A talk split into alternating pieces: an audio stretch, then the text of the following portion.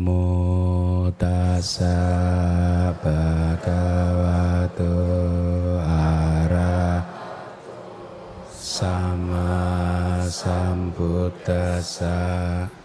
Namo tassa bhagavato arahato sam sambuddhassa. Namo tassa bhagavato arahato sama sambuddhassa Baik, selamat uh, malam semuanya.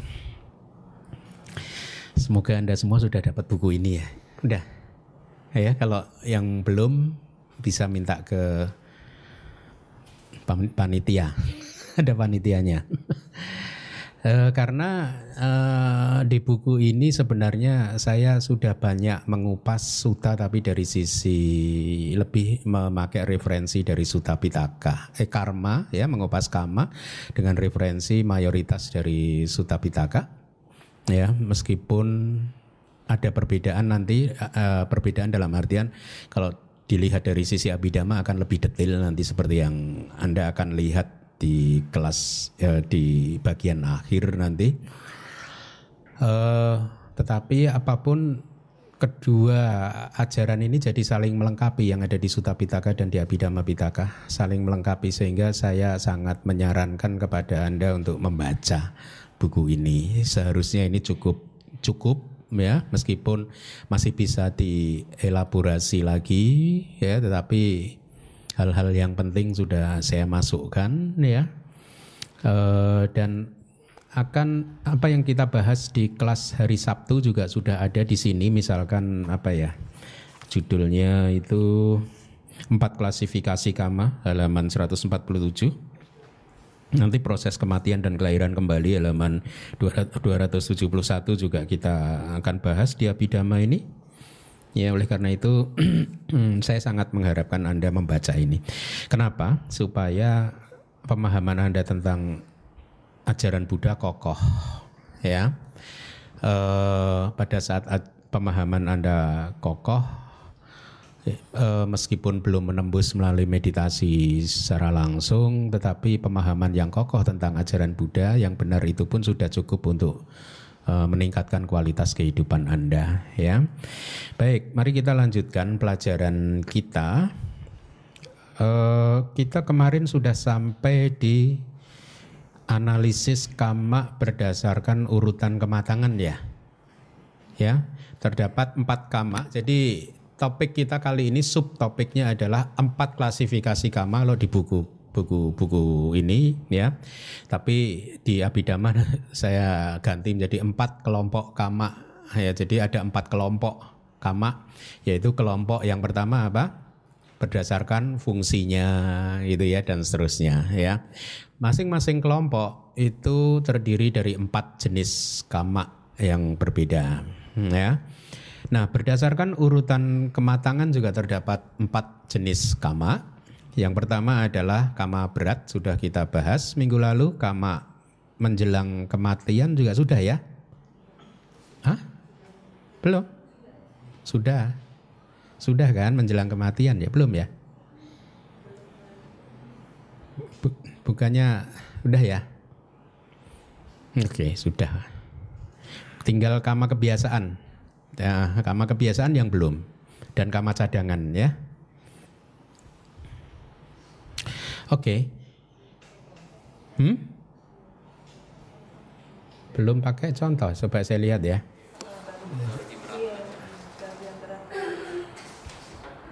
Hmm, ntar ya saya lihat ya.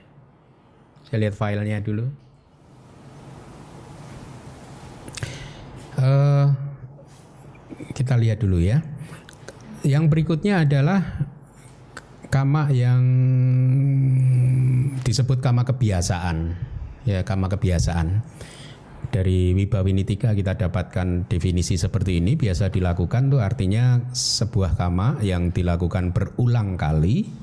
Atau walaupun hanya dilakukan sekali tetapi kama tersebut selalu dinikmati. Artinya selalu dipikirkan gitu ya Itu kalau berkaitan dengan kama pikiran gitu. Uh, makanya uh, saya sering menganjurkan kepada Anda untuk membangun kebiasaan yang positif di dalam kehidupan ini. Misalkan setiap pagi bangun tidur Anda bermeditasi. Saya sarankan Anda di rumah juga punya altar. Jadi setiap pagi itu Anda sebelum bermeditasi Anda persembahan dulu kepada Buddha ya. Hmm? persembahan air, bunga ataupun buah kalau ada. Jadi setelah itu Anda bermeditasi. Jadi dengan demikian itu menjadi satu kama kebiasaan dan itu sangat bagus sekali loh. E, melakukan mempersembahkan e, persembahan apa pun kepada Buddha ada banyak contoh e, di Myanmar seseorang yang mampu mengingat kelahiran kembalinya kemudian dia melihat misalkan eh, karma apa yang membuat dia lahir menjadi manusia di kehidupan yang saat ini kemudian membuat beliau bisa menjadi biku gitu ya. Hanya dengan kama persembahan kepada Buddha Rupang. Ya meskipun itu adalah Buddha Rupang, tetapi kalau pikiran Anda benar-benar fokus membayangkan Anda benar-benar di hadapan Buddha, maka karma tersebut akan jadi sangat kuat ya itu yang selalu saya anjurkan. Milikilah altar kecil di rumah sehingga anda bisa membangun karma kebiasaan yang baik kan? Setiap pagi setiap misalkan uh, nanti siang atau sore. Kalau sore jangan mempersembahkan makanan ke Buddha Rupang ya. Melanggar sila jangan mempersembahkan buah setelah siang hari juga. Nggak bagus. Air air nggak apa-apa ya. Kama kebiasaan lain misalkan meditasi yang eh, tadi ya meditasi setelah persembahan anda meditasi kemudian mengajar dhamma juga itu bisa menjadi kama kebiasaan. Kayak seperti saya ini setiap minggu sudah berapa tahun ini sejak keluar dari Myanmar boleh dikatakan setiap minggu udah 10 tahun. Ya setiap minggu saya mengajar dhamma. Kemudian kalau anda punya uh, altar di rumah anda bisa bernama skara hmm? Namaskara juga itu kebajikan. Ya.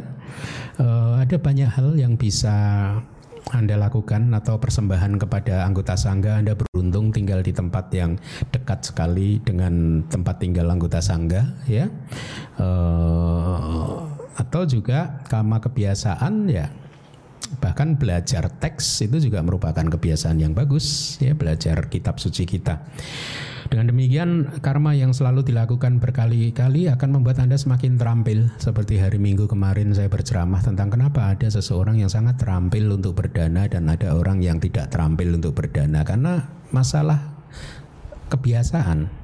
Ya, kita harus mengembangkan sifat seperti itu, dilatih sedemikian rupa sehingga mempunyai kebiasaan yang baik gitu ya. Ketika kama tertentu dilakukan berulang-ulang maka dia akan jadi kuat ya.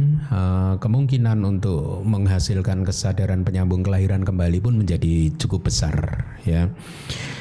Nah sayangnya kama jenis ini tidak hanya kama baik kama buruk juga. Kebiasaan kita yang buruk pun juga menjadi kama kebiasaan kan ya jadi hati-hati dengan kebiasaan-kebiasaan kita yang buruk karena itu kalau dilakukan berulang-ulang bisa menjadi kama yang cukup kuat Kemudian yang terakhir adalah kama cadangan atau perbuatan. Sebenarnya ini kata palinya kan katata. Katata itu kat, kata kata itu yang telah diperbuat ditambah tak berarti seperti kata sifat gitu ya sesuatu yang telah diperbuat.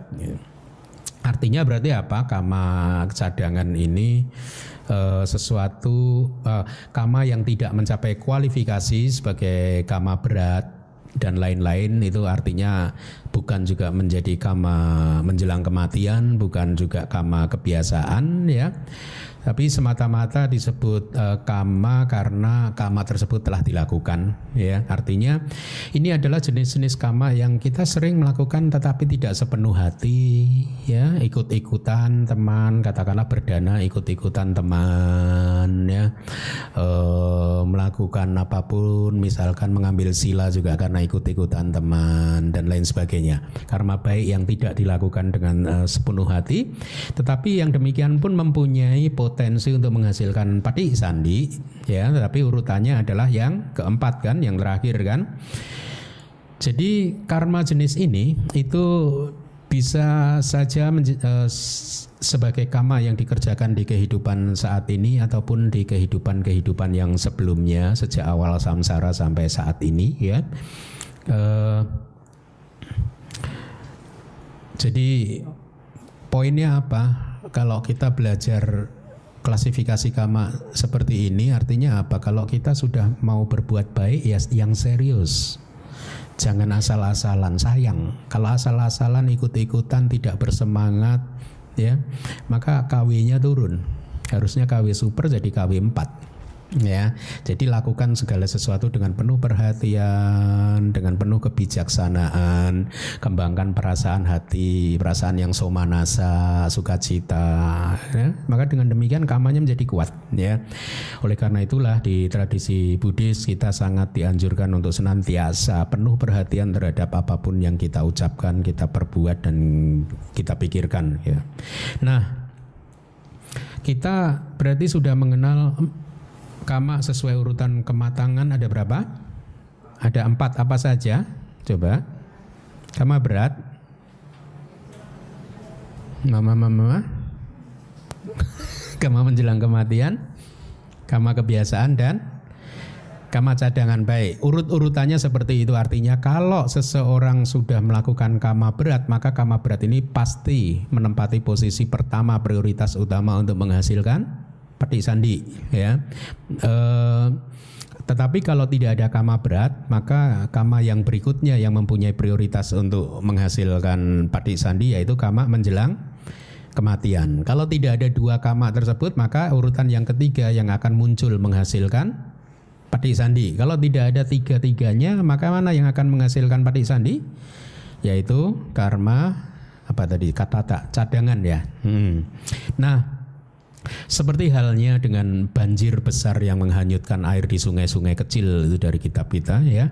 Sungai kecil yang volume airnya lebih sedikit, airnya disapu sama banjir bandang, maka inilah mengapa kama berat itu bisa mendapat prioritas yang seperti itu. Dia bisa menyapu karma-karma yang lain istilahnya sehingga tidak mendapat kesempatan untuk menghasilkan padi sandi ya tapi dia sendiri yang akan memunculkan kesadaran penyambung kelahiran kembali gitu.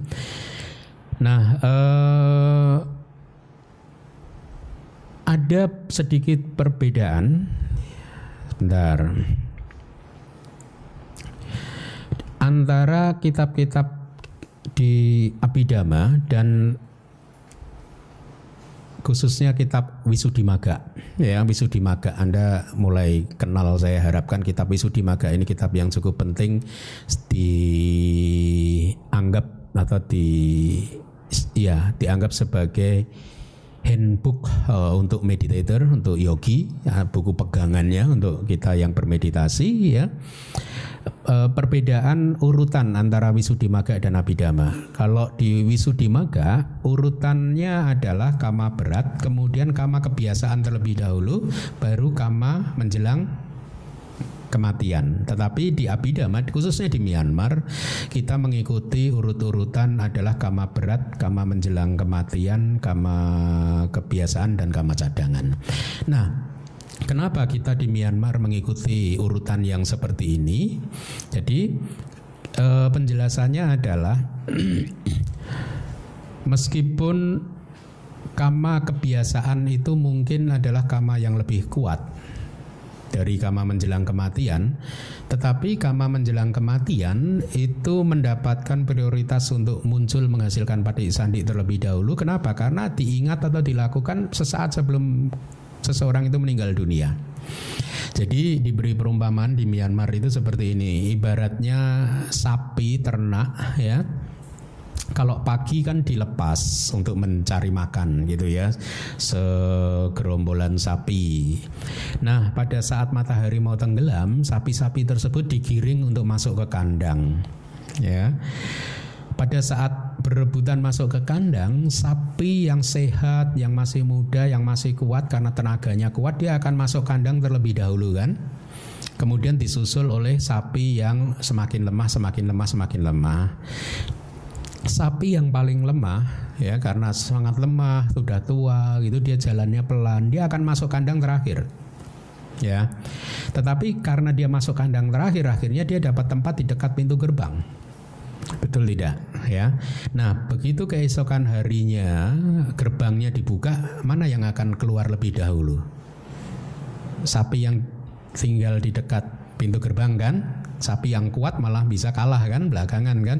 Nah, logikanya seperti itu. Meskipun kama menjelang kematian itu adalah kama yang lemah, tetapi karena diingat saya katakan diingat berarti kama ini sebenarnya dilakukan di masa lampau ya diingat. Menjelang kematian tiba-tiba dia ingat misalkan saya misalkan menjelang kematian ingat waktu mengajar Anda bidama gitu. Ah masuk surga saya ya atau dilakukan sesaat sebelum orang tersebut meninggal dunia. Seperti cerita seorang ayah yang sakit-sakitan kemudian dibawa ke pagoda itu kan.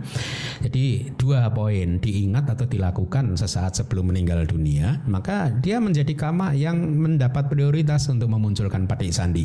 Itulah mengapa kami di Myanmar menempatkan kama menjelang kematian e, menjadi kama yang lebih dulu mendapat kesempatan dibandingkan kama kebiasaan. Meskipun kama kebiasaan itu kama kuat ya.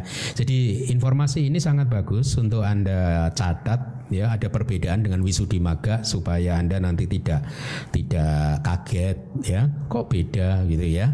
Kalau saya saya mengikuti yang Myanmar lebih masuk akal.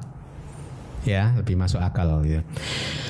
Itu informasi yang uh, cukup penting untuk di ini karena siapa tahu kita ini punya hubungan panjang sehingga kita nanti belajar kitab-kitab yang lain ya. Meskipun saya sebenarnya juga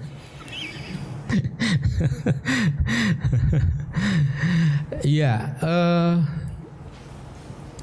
mari kita lihat selanjutnya. Saya minta PIC untuk membaca yang bahasa Indonesia. Ya, terima kasih.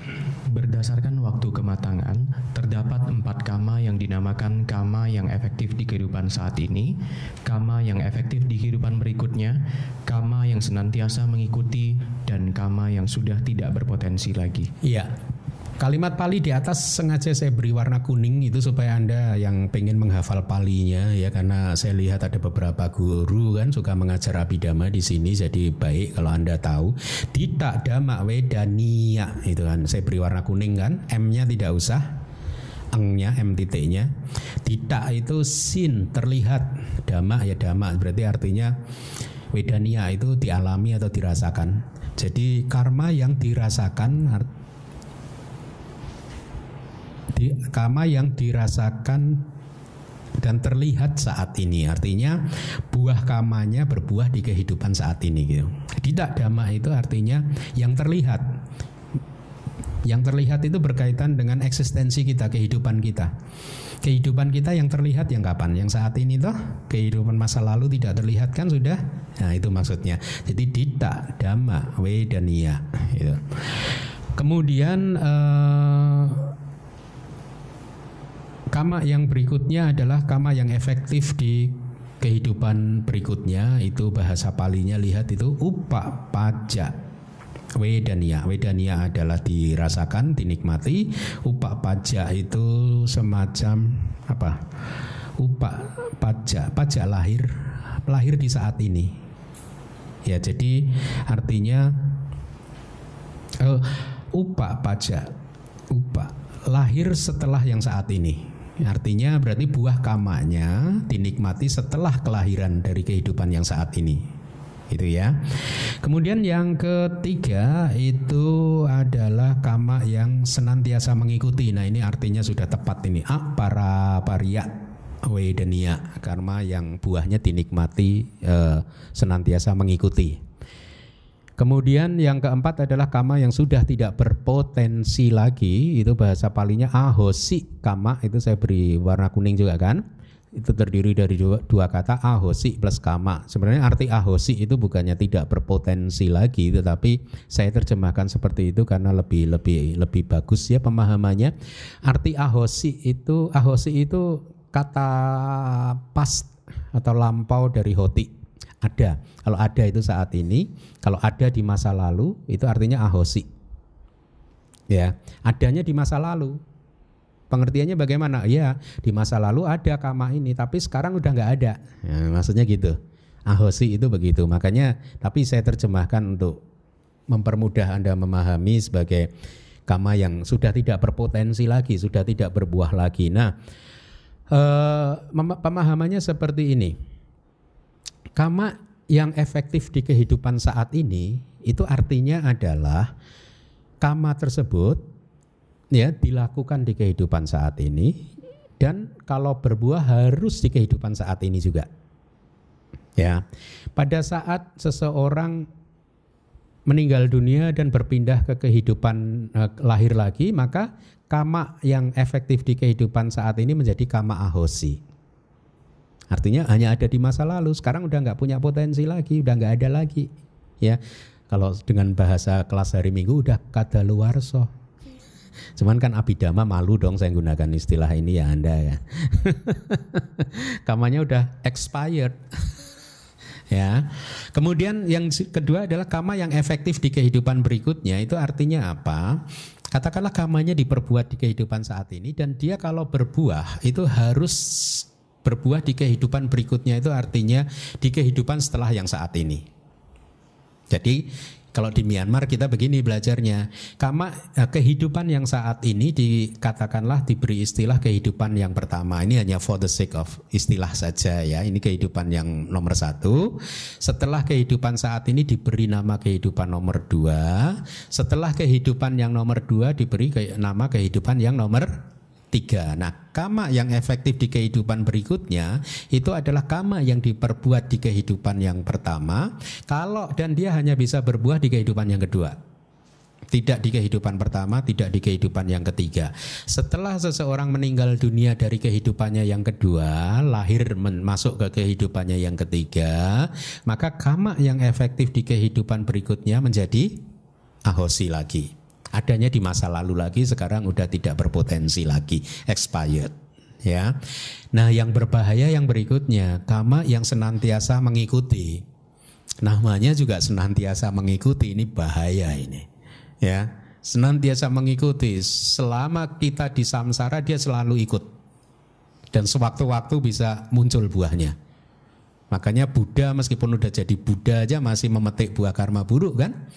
Nah, karma yang senantiasa mengikuti ini tidak hanya karma buruk lah ya, karma baik juga senantiasa mengikuti ada, tapi e, mengerikannya itu karena karma buruk itu kita melakukan karma buruk itu ada kemungkinan dari karma buruk itu menjadi karma yang senantiasa mengikuti. Potensinya nggak habis-habis selama di samsara nggak bisa jadi ahosi. Ahosinya kapan? Kalau keluar dari samsara. Begitu keluar dari samsara dia jadi expired nggak bisa berbuah lagi ya. Nah eh, itu pengertian-pengertiannya. Mari kita lihat penjelasannya. Kehidupan saat ini adalah kehidupan seseorang di saat ini yang di depan mata tadi, yang terlihat di depan mata, ya. Sehubungan dengan hal tersebut, kama yang efektif di kehidupan saat ini hendaknya dipahami berkaitan dengan pengalaman untuk menikmati buahnya sebenarnya ya. Atau buah dari kama itu sendiri gitu. Uh, minggu lalu sudah saya sampaikan belum? Mana yang lebih kuat kama yang efektif di kehidupan saat ini atau kama yang efektif di kehidupan berikutnya? Mana buahnya yang lebih manis? Sudah. Hah? Oke, ada ya? Oke.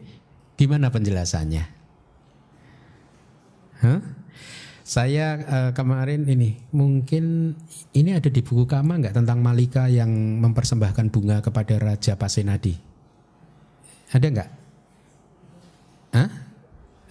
Oh, Malika diperistri Pasenadi ada di buku ya? Halaman berapa? Anda baca aja itu bagus loh. Coba dicari. Satu, satu delapan lima ya.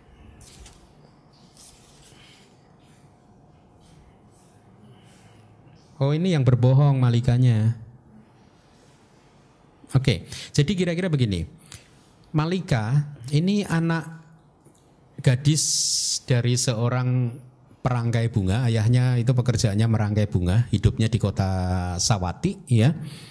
Uh, dikatakan kalau di teks dia itu sebenarnya cantik, ya pandai, ber, ber, berperilaku baik, ya, uh, serta menjadi sumber kegembiraan, sumber kebahagiaan di keluarga karena anaknya itu riang ceria, riang gembira. Ya, ya. Saya kalau membaca itu teringat pada keberhasilan apa? Kesuksesan cara kan? Ya, ingat nggak kesuksesan cara itu? Perilaku baik, sering melakukan kebajikan, ya. Kesuksesan cara ini kan akan menyuburkan benih-benih karma baik kan. Nah, Malika ini mempunyai syarat itu ya. Uh, pandai perilakunya baik bisa membuat orang lain itu uh, tersenyum nggak cemberut terus ya. Suatu hari ketika dia masih berumur 16 tahun ini juga menarik angka 16 itu sering di, dicantumkan di dalam teks jadi makanya saya me, mengasumsikan itu adalah angka batas seseorang dianggap sebagai orang yang dewasa yang sudah boleh menikah di masa lalu itu pada saat umur 16 tahun Malika gadis ini e, pergi ke taman bunga di desa ya. Taman apa istilahnya kayak lapangan umum gitu ya tapi ini bentuknya taman bersama dengan teman-temannya. Jadi hari itu karena dia ingin bergembira bersenang-senang di taman dia sudah membawa bekal untuk satu harian dari pagi sampai sore begitu ya.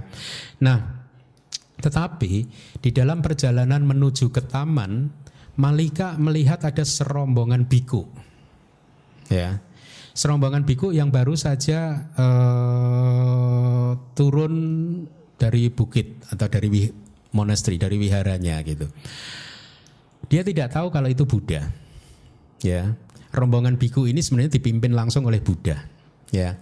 Pada saat melihat serombongan biku sedang keluar mau berpindah patah, secara insting naluri Malika spontan mempersembahkan semua makanan, semua bekal seharian itu semua dipersembahkan secara spontan dan dia bersuka cita, kayak bersyukur e, mendapatkan objek untuk melakukan karma baik, ya. Dia diperse, dia persembahkan semua bekalnya untuk makan seharian e, tanpa dia ketahui bahwa dia adalah Buddha, ya. Nah, pada saat menerima persembahan makan itu Buddha tersenyum simpul. Yang Arya Ananda paham Buddha ini tidak pernah tersenyum tanpa sebab. Pasti ada sebab yang membuat beliau tersenyum. Singkat cerita setelah malikanya mempersembahkan makanan kemudian dia menuju ke taman kan sambil bersenandung hatinya riang gembira sudah bisa berbuat karma baik mempersembahkan makanan kepada pertapa ini ini cerita-cerita begini ini ya hendaknya anda ambil teladannya. Bagaimana seseorang bisa secara spontan tanpa memikirkan dirinya sendiri semua makanannya itu dipersembahkan dan dia happy. Somanasa cita ya somanasa dia mendapat kesempatan hari ini ada objek ada objek yang bisa dijadikan apa eh, penerima dari persembahannya. Berarti ini kan mahakusala kan? Ya.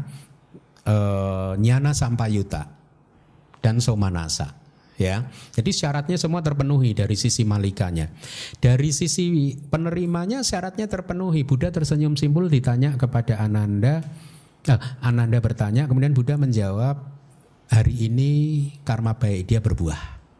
Ya. Nah, singkat cerita, pada saat Malika sedang diliputi sukacita sambil bersenandung bernyanyi di taman, Raja Pasenadi melintasi taman tersebut.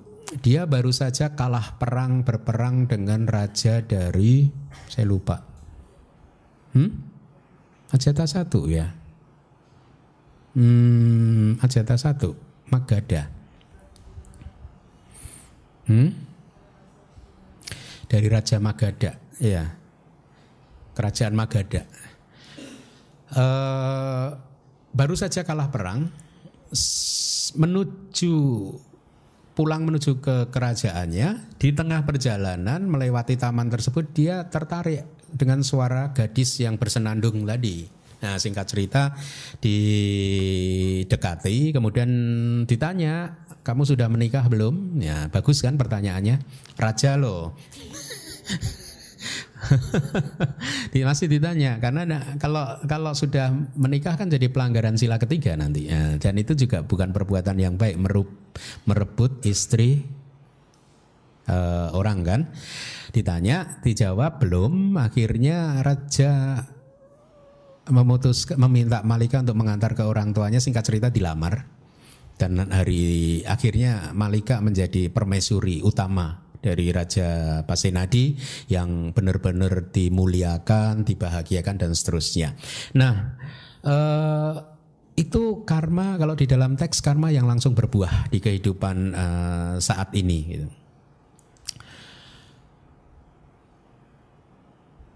Di dalam buku ini juga ada kalau saya tidak salah halaman 221. Coba Anda baca syarat 221 buku Kama syarat sebuah karma bisa langsung berbuah. Ya. Satu pencapaian objek dan penjelasannya ada di bawah. Ada empat pencapaian itu kesuksesan atau pencapaian. Kalau anda bisa mendapatkan empat empatnya ini maka kama anda akan langsung berbuah di kehidupan saat ini juga. Ya anda baca itu penjelasannya di uh, halaman 221. Ya.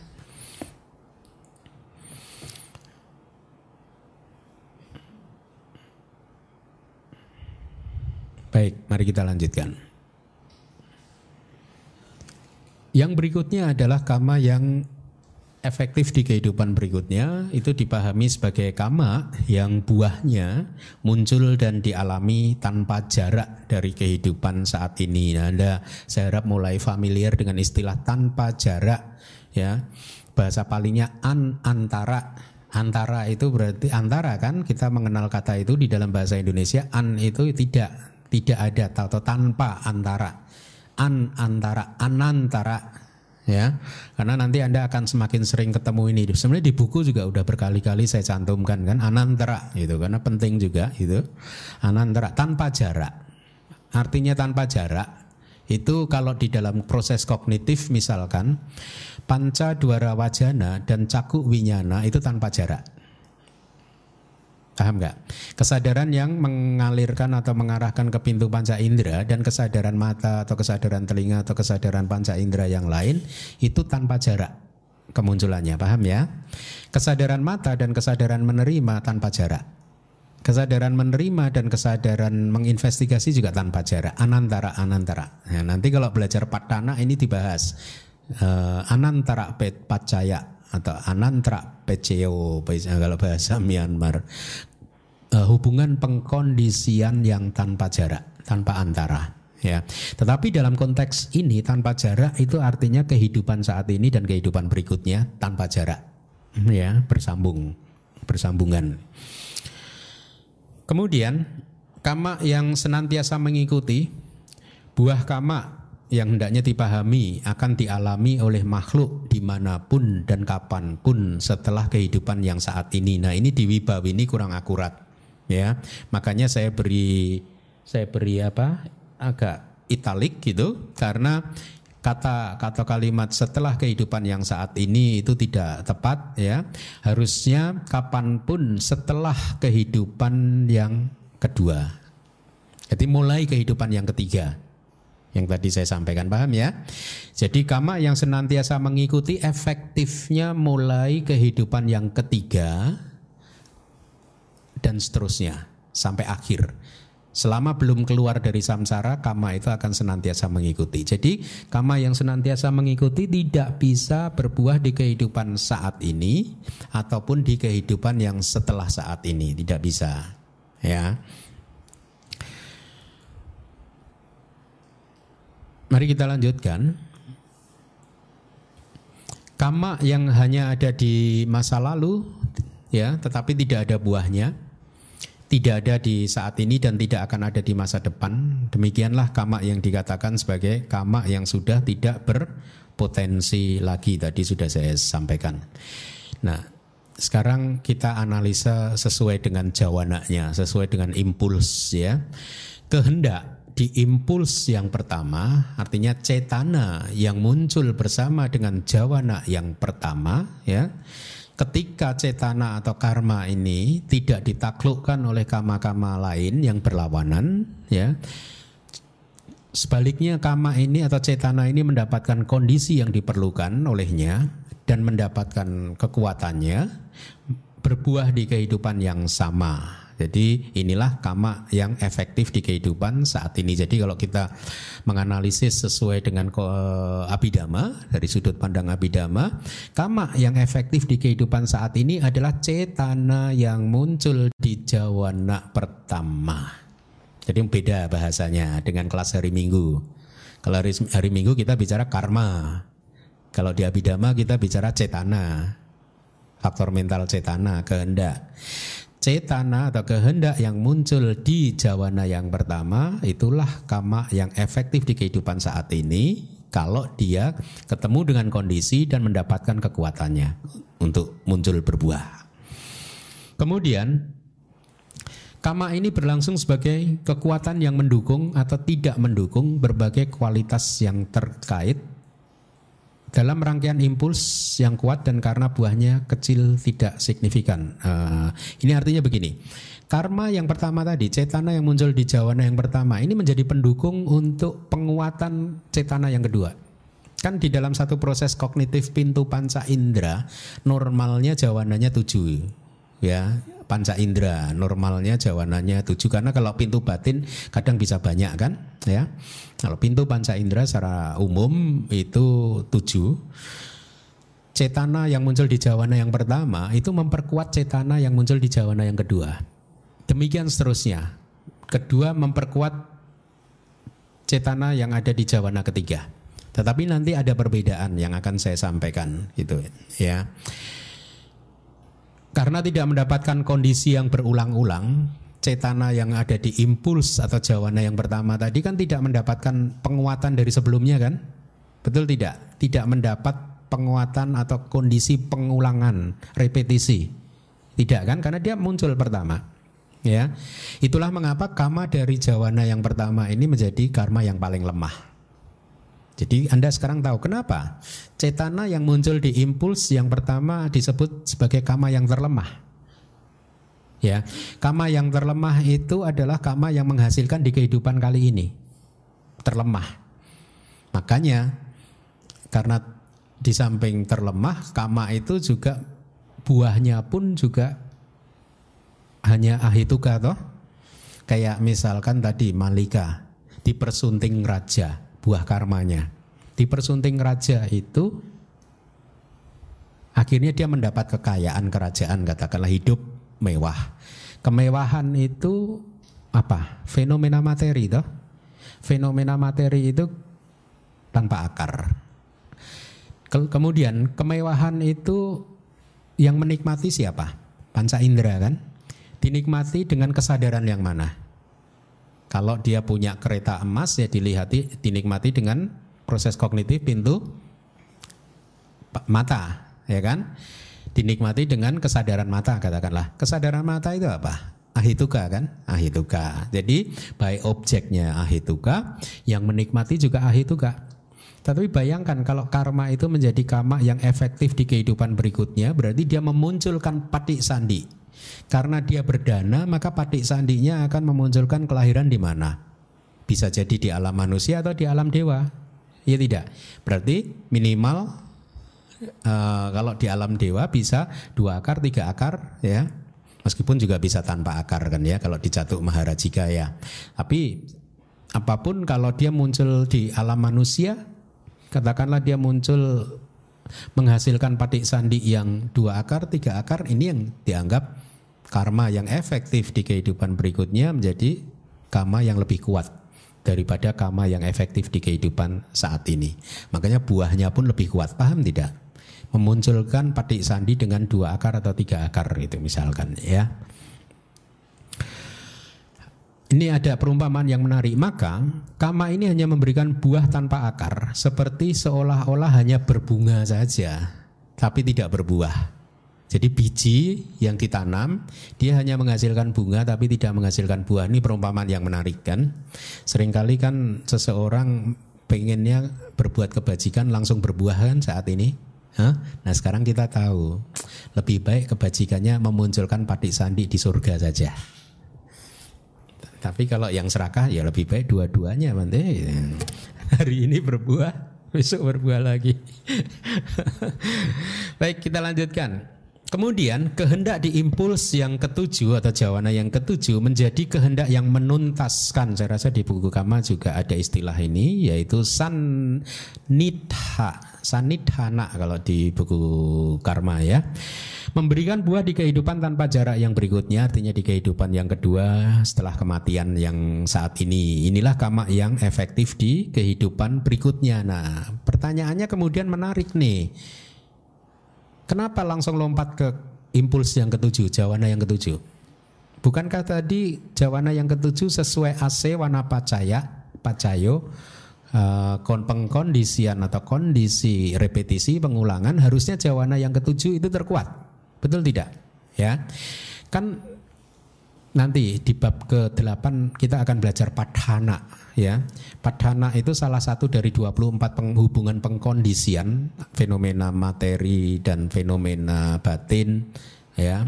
Uh, bagaimana mereka saling mengkondisikan dan sesamanya juga saling mengkondisikan ada 24 hubungan pengkondisian salah satunya adalah AC pacaya pengkondisian repetisi sesuatu yang dilakukan dengan berulang-ulang dia akan makin kuat karma pun juga begitu Kama yang mendapat pengulangan dia akan makin kuat.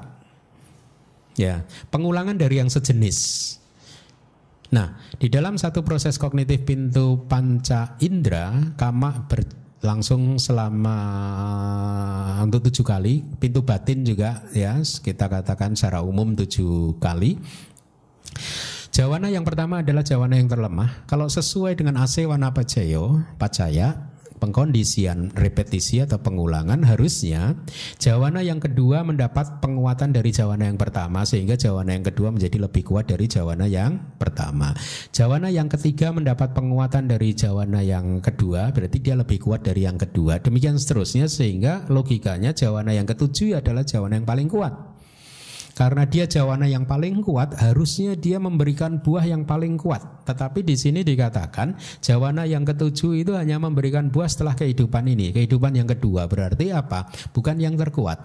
Nanti Anda akan baca yang terkuat itu sesungguhnya adalah jamalah jawana yang kedua dan sampai ke enam.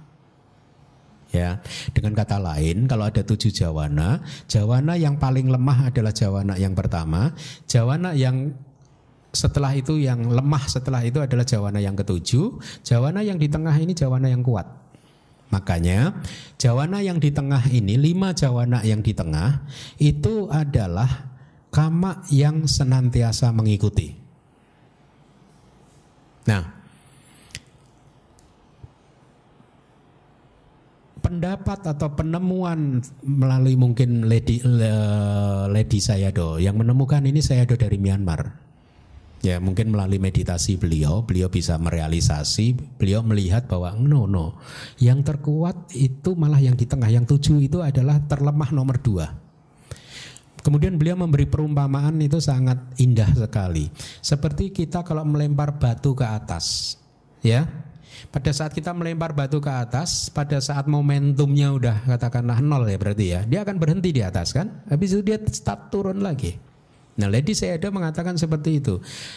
Jawana yang pertama itu lemparan pertama. Jawana kedua itu adalah makin naik ke atas. Jawana ketiga naik, naik ke atas. Jawana keempat itu sampai ke puncak sudah. Jawana kelima dia mulai turun lagi, keenam turun lagi, tujuh sampai ke tanah lagi. Kira-kira begitu. Paham ya?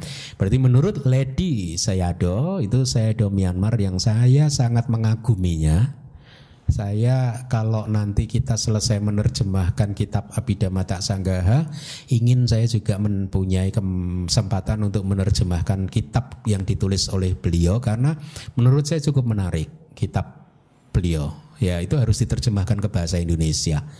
Kalau tidak, saya tidak mempunyai kesempatan, saya harap nanti ada biku Indonesia yang saat ini sedang belajar di Myanmar ya sama Nera itu.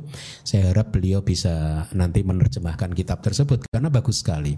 Banyak hal-hal yang bagus dari kitab tersebut meskipun kontroversi ya, eh, tetapi banyak poin yang valid ya. Salah satunya itu tadi, Jawana yang ketujuh itu adalah pendapatnya Lady Seado yang kemudian dianut oleh ahli abidama seluruh dunia. Menarik ya. Itu karma atau kehendak yang muncul di jawana yang ketujuh. Kemudian mari kita lihat apabila memberikan buah berupa pati sandi, maka kama ini juga berbuah di sepanjang kehidupan. Akan tetapi ketika tidak memberikan buah pati sandi, maka kama ini tidak memberikan buah di sepanjang kehidupan. Ini menarik.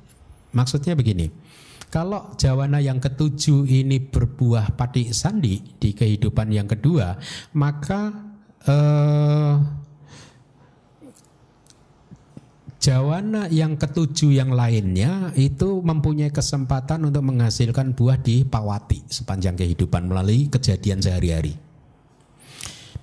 Paham nggak? Jadi begini, kalau Anda melakukan kama katakanlah sekarang mendengarkan dhamma, penjelasan dari saya ini kan kama baik juga kan? Ya. Pada saat mendengarkan suara saya, uraian abidama ini kan muncul proses kognitif pintu telinga ya. Habis itu kan ada proses kognitif yang mengikuti yaitu yang mencerna kata-kata saya melalui pintu batin ya. Ada empat atau lima proses yang berkesinambungan dan Anda mendengarkannya berapa jam ini? Katakanlah satu jam. Ada berapa jawana yang ketujuh? Banyak kan? Banyak sekali kan? ya. Kalau salah satu jawana yang ketujuh bukan jawananya sebenarnya apa? Cetananya. Salah satu dari cetana yang muncul di jawana yang ketujuh berbuah pada sandi, maka cetana di jawana ketujuh yang lain mempunyai peluang untuk muncul menjadi kama yang berbuah di pawati kana. Momen kejadian sehari-hari di kelahiran yang kedua itu. Tetapi kalau jawana tujuh ini tidak menghasilkan pati sandi, maka jawana yang ketujuh yang itu tidak ada satupun yang mempunyai kesempatan untuk menghasilkan buah di kehidupan yang kedua. Itu kata Wibawini seperti itu. Paham? Ya. Uh, khusus hanya khusus untuk kama yang efektif di kehidupan berikutnya, tidak yang lainnya ya dicatat itu. Kemudian lima kehendak atau cetana yang muncul di antara kehendak yang pertama dan kehendak yang ketujuh atau terakhir berarti lima kehendak yang muncul di jawana yang di tengah selama kecenderungannya untuk memberikan buah belum dihancurkan artinya apa awija dan tanhanya belum dihancurkan seseorang belum menjadi arahat ya akan memberikan buah. Hmm. Kecenderungan untuk memberikan buah belum dihancurkan. Bukan, karena meskipun awija dan tanha sudah dihancurkan, tetap saja masih bisa berbuah. Ini artinya selama kecenderungannya untuk memberikan buah belum dihancurkan, artinya tidak dikondisikan, tidak dirawat dan lain sebagainya ya. Akan memberikan buah setiap kali mendapat kesempatan di momen padik sandi dan di sepanjang kehidupan. Demikianlah kama yang senantiasa mengikuti. Arti dari kata di sepanjang kehidupan itu kalau dengan kalimat saya ya selama kita masih berada di dalam samsara. Ya. Karma ini hanya bisa ahosi setelah kita keluar dari samsara. Tapi di sini dikatakan kalau kecenderungannya untuk memberikan buah belum dihancurkan, hmm, ya itu artinya tidak dikondisikan karena pengertiannya meskipun sudah jadi arahat kan masih bisa kan karmanya berbuah kan ya, ya itu. Jadi kondisinya tidak diciptakan untuk berbuah. Maksudnya bagaimana Bante? Kondisinya tidak diciptakan untuk berbuah. Saya sering memberi contoh kepada umat begini. Kalau Anda hidup berteman dengan seseorang yang kasar, bergaul dengan orang yang kasar, yang kata-katanya kasar, suka bicara yang tidak baik, suka memaki-maki, ya satu hari Anda risikonya Anda kena maki satu hari. Kira-kira begitu. Atau contoh yang lain, kalau seseorang hidupnya di medan peperangan, dua kubu masih bertembakan, ting ting ting, dia hidup di situ, ya risikonya kena tembak. Itu artinya pengkondisiannya. Kalau tidak mau kena tembak bagaimana? Ya menjauh. Kalau tidak mau kena maki bagaimana? Istilahnya kena ini ya hidup di lingkungan teman-teman yang lembut, yang kata-katanya baik. Kira-kira seperti itu, ya. Mari kita lanjutkan. Dua kama yang pertama, ketika waktunya telah lewat, menjadi kama yang sudah tidak berpotensi lagi tadi saya sudah saya jelaskan. Kama yang ketiga menjadi kama yang sudah tidak berpotensi lagi ketika perputaran samsara telah terputus samsara pawatia wacinaya. Ya, ketika pawati itu aliran berputar samsara per, perputaran samsara telah dihancurkan ya. Wacinawa, cinawa, cindati ditebang ya dihancurkan diputus. Itu artinya mari kita lanjutkan lagi mohon dibaca yang warna kuning. Berdasarkan tempat kematangan, dengan cara yang sama, terdapat empat kama yang dinamakan kama buruk. Kama baik lingkup indriawi, kama baik lingkup materi halus, dan kama baik lingkup non-materi. Ya, bahasa palinya aku salah kama, ya.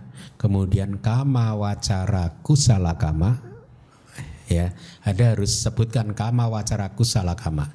Karena nanti ada rupa wacara kusala kama. Ada arupa wacara kusala kama ya. Jadi berdasarkan tempat kematangannya kita mengenal juga empat jenis kama yaitu kama buruk aku salah kama wacara aku salah berarti kama baik lingkup indriawi Rupa wacara kusala berarti kama baik lingkup materi halus dan kama baik lingkup non materi. Ini mudah ya. Sesuai dengan namanya. Berarti kama wacara kusala kama itu adalah kama kalau berbuah ya di bumi kama wacara. Kita mengenal berapa bumi? Empat kan? Apa saja? Yuk kita sebut palinya. Apa ya bumi? Kemudian kama sugati bumi, kemudian rupa wacara bumi, arupa wacara bumi. Jadi kata berbahasa Indonesia bumi itu diadopsi dari kata Pali BHU panjang MI.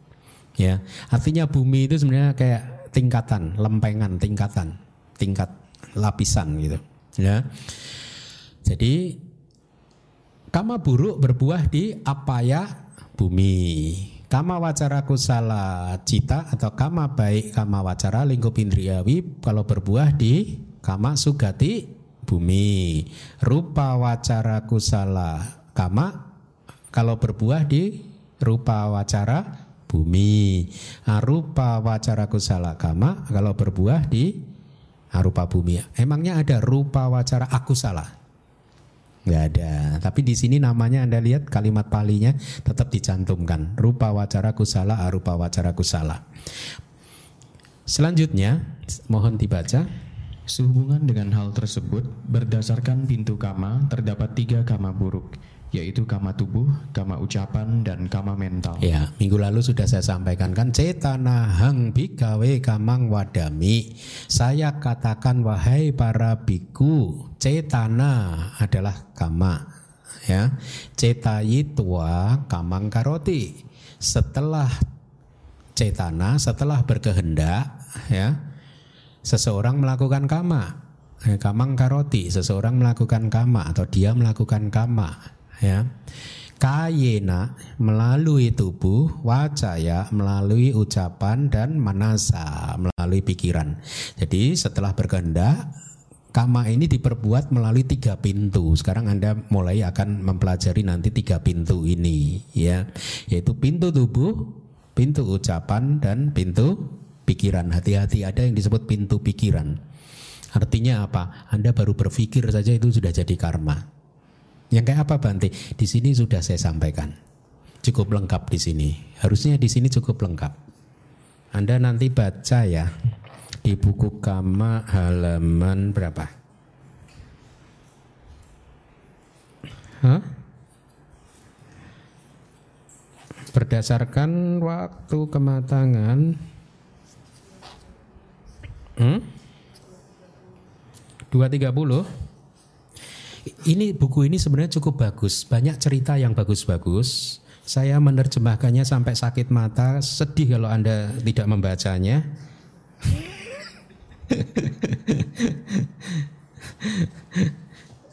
Bener, uh, cerita-ceritanya bagus-bagus kok. Ya, uh, mulai halam yang tentang karma, empat klasifikasi karma itu banyak cerita yang bagus-bagus yang saya terjemahkan ya.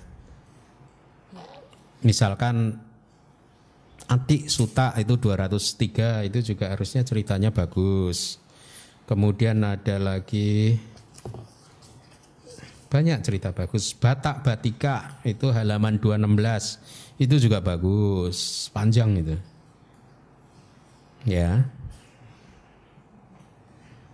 Tadi halaman 230 ya. Ya, pintu tubuh, pintu ucapan, pintu mental. Itu ada upali suta juga. Ya, itu harusnya bagus-bagus. Ya, Anda baca di situ. Ada kama buruk dan seterusnya. Kenapa? Supaya Anda mempunyai pengetahuan dan kebijaksanaan yang cukup sehingga Anda tidak gampang terombang-ambing lagi di dalam kehidupan. Saya melakukan kesalahan enggak ya? Ya ini apa yang saya lakukan sudah benar atau tidak? Ya gitu. Misalkan ada yang bertanya kepada saya seseorang menyampaikan sesuatu kemudian bingung ini termasuk berbohong atau tidak? Ya gitu.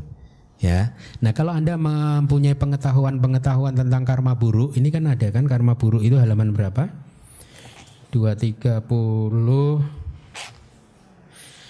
Mulai halaman 233 itu ada kama buruk, ada istilah jalan kama juga. Silahkan dibaca ya besok ujian. Ya kalau enggak kamu enggak baca kok minggu depan kasih soal ah. Yang nilainya jelek nggak boleh masuk lagi. Nggak naik kelas.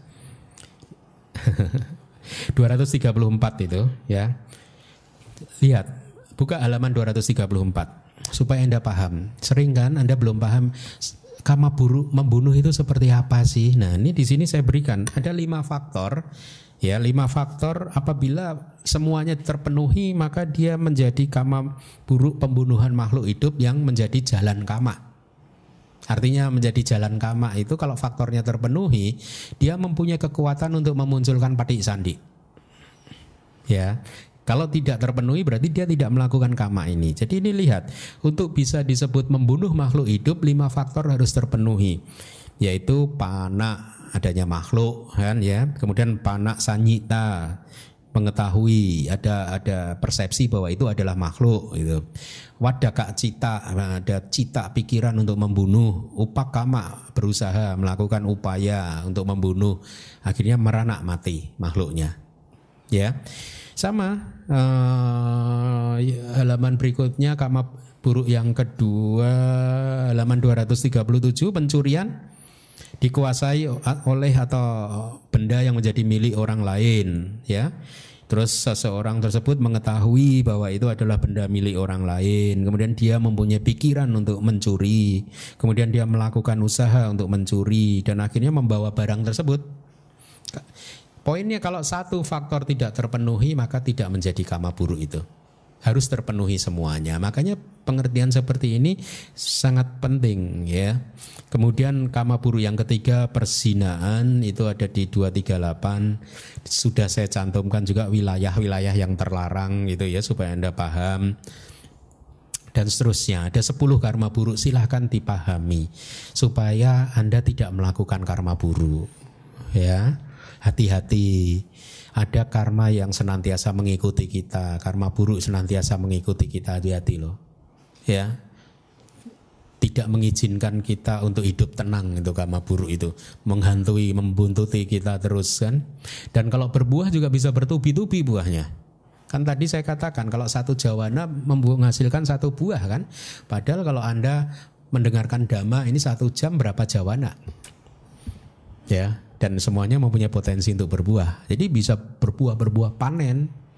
Logikanya sama persis kalau Anda menanam satu benih mangga, buahnya bisa berkeranjang-keranjang. Sama gitu. Tapi bukan berarti satu mangga itu satu cetana ya, satu karma. Satu karma dengan bahasa bahasa sehari-hari. Artinya satu karma mendengarkan damatok selama satu jam. Ya, itu bisa buahnya berkeranjang berkeranjang sama karma buruk kalau dilakukan selama lima menit ya dia berkeranjang-keranjang juga buahnya ya. Baik jadi mungkin itu yang bisa saya sampaikan untuk malam hari ini. Eh, semoga tidak terlalu banyak tetapi saya sangat berharap anda membacanya di rumah diulang. Buku ini sudah cukup bagus dibaca ya. Eh, karena saya juga mempunyai kepentingan. Kepentingan saya apa? Saya ingin semakin maju kita mengajar. Saya bisa mengajar terus semakin dalam, semakin dalam, semakin dalam gitu. Nah kalau Anda basicnya, fondasinya sudah kuat, maka Anda akan terus bisa mengikuti saya nanti. Kalau fondasi Anda tidak kuat, Anda akan kehilangan arah. Ya, nggak akan bisa menikmati. Ya, nggak akan bisa menikmati. Lalu pentingnya apa Bante? Penting kalau Anda paham abidama, Anda akan bisa menikmati suta dengan lebih baik lagi. Ya, contohnya kayak besok ini saya akan mulai membahas suta ya. Suta itu sebenarnya agak rumit, tetapi saya yakin kalau yang pengetahuan abidamanya bagus akan bisa menikmati. Kalau yang pengetahuan abidamanya kurang dia akan meraba-raba, agak agak sulit menikmatinya gitu. Ya, Makanya itu kepentingan saya supaya kita bisa maju terus semakin dalam, semakin dalam, semakin dalam. Baik, terima kasih. Sadu, sadu, sadu.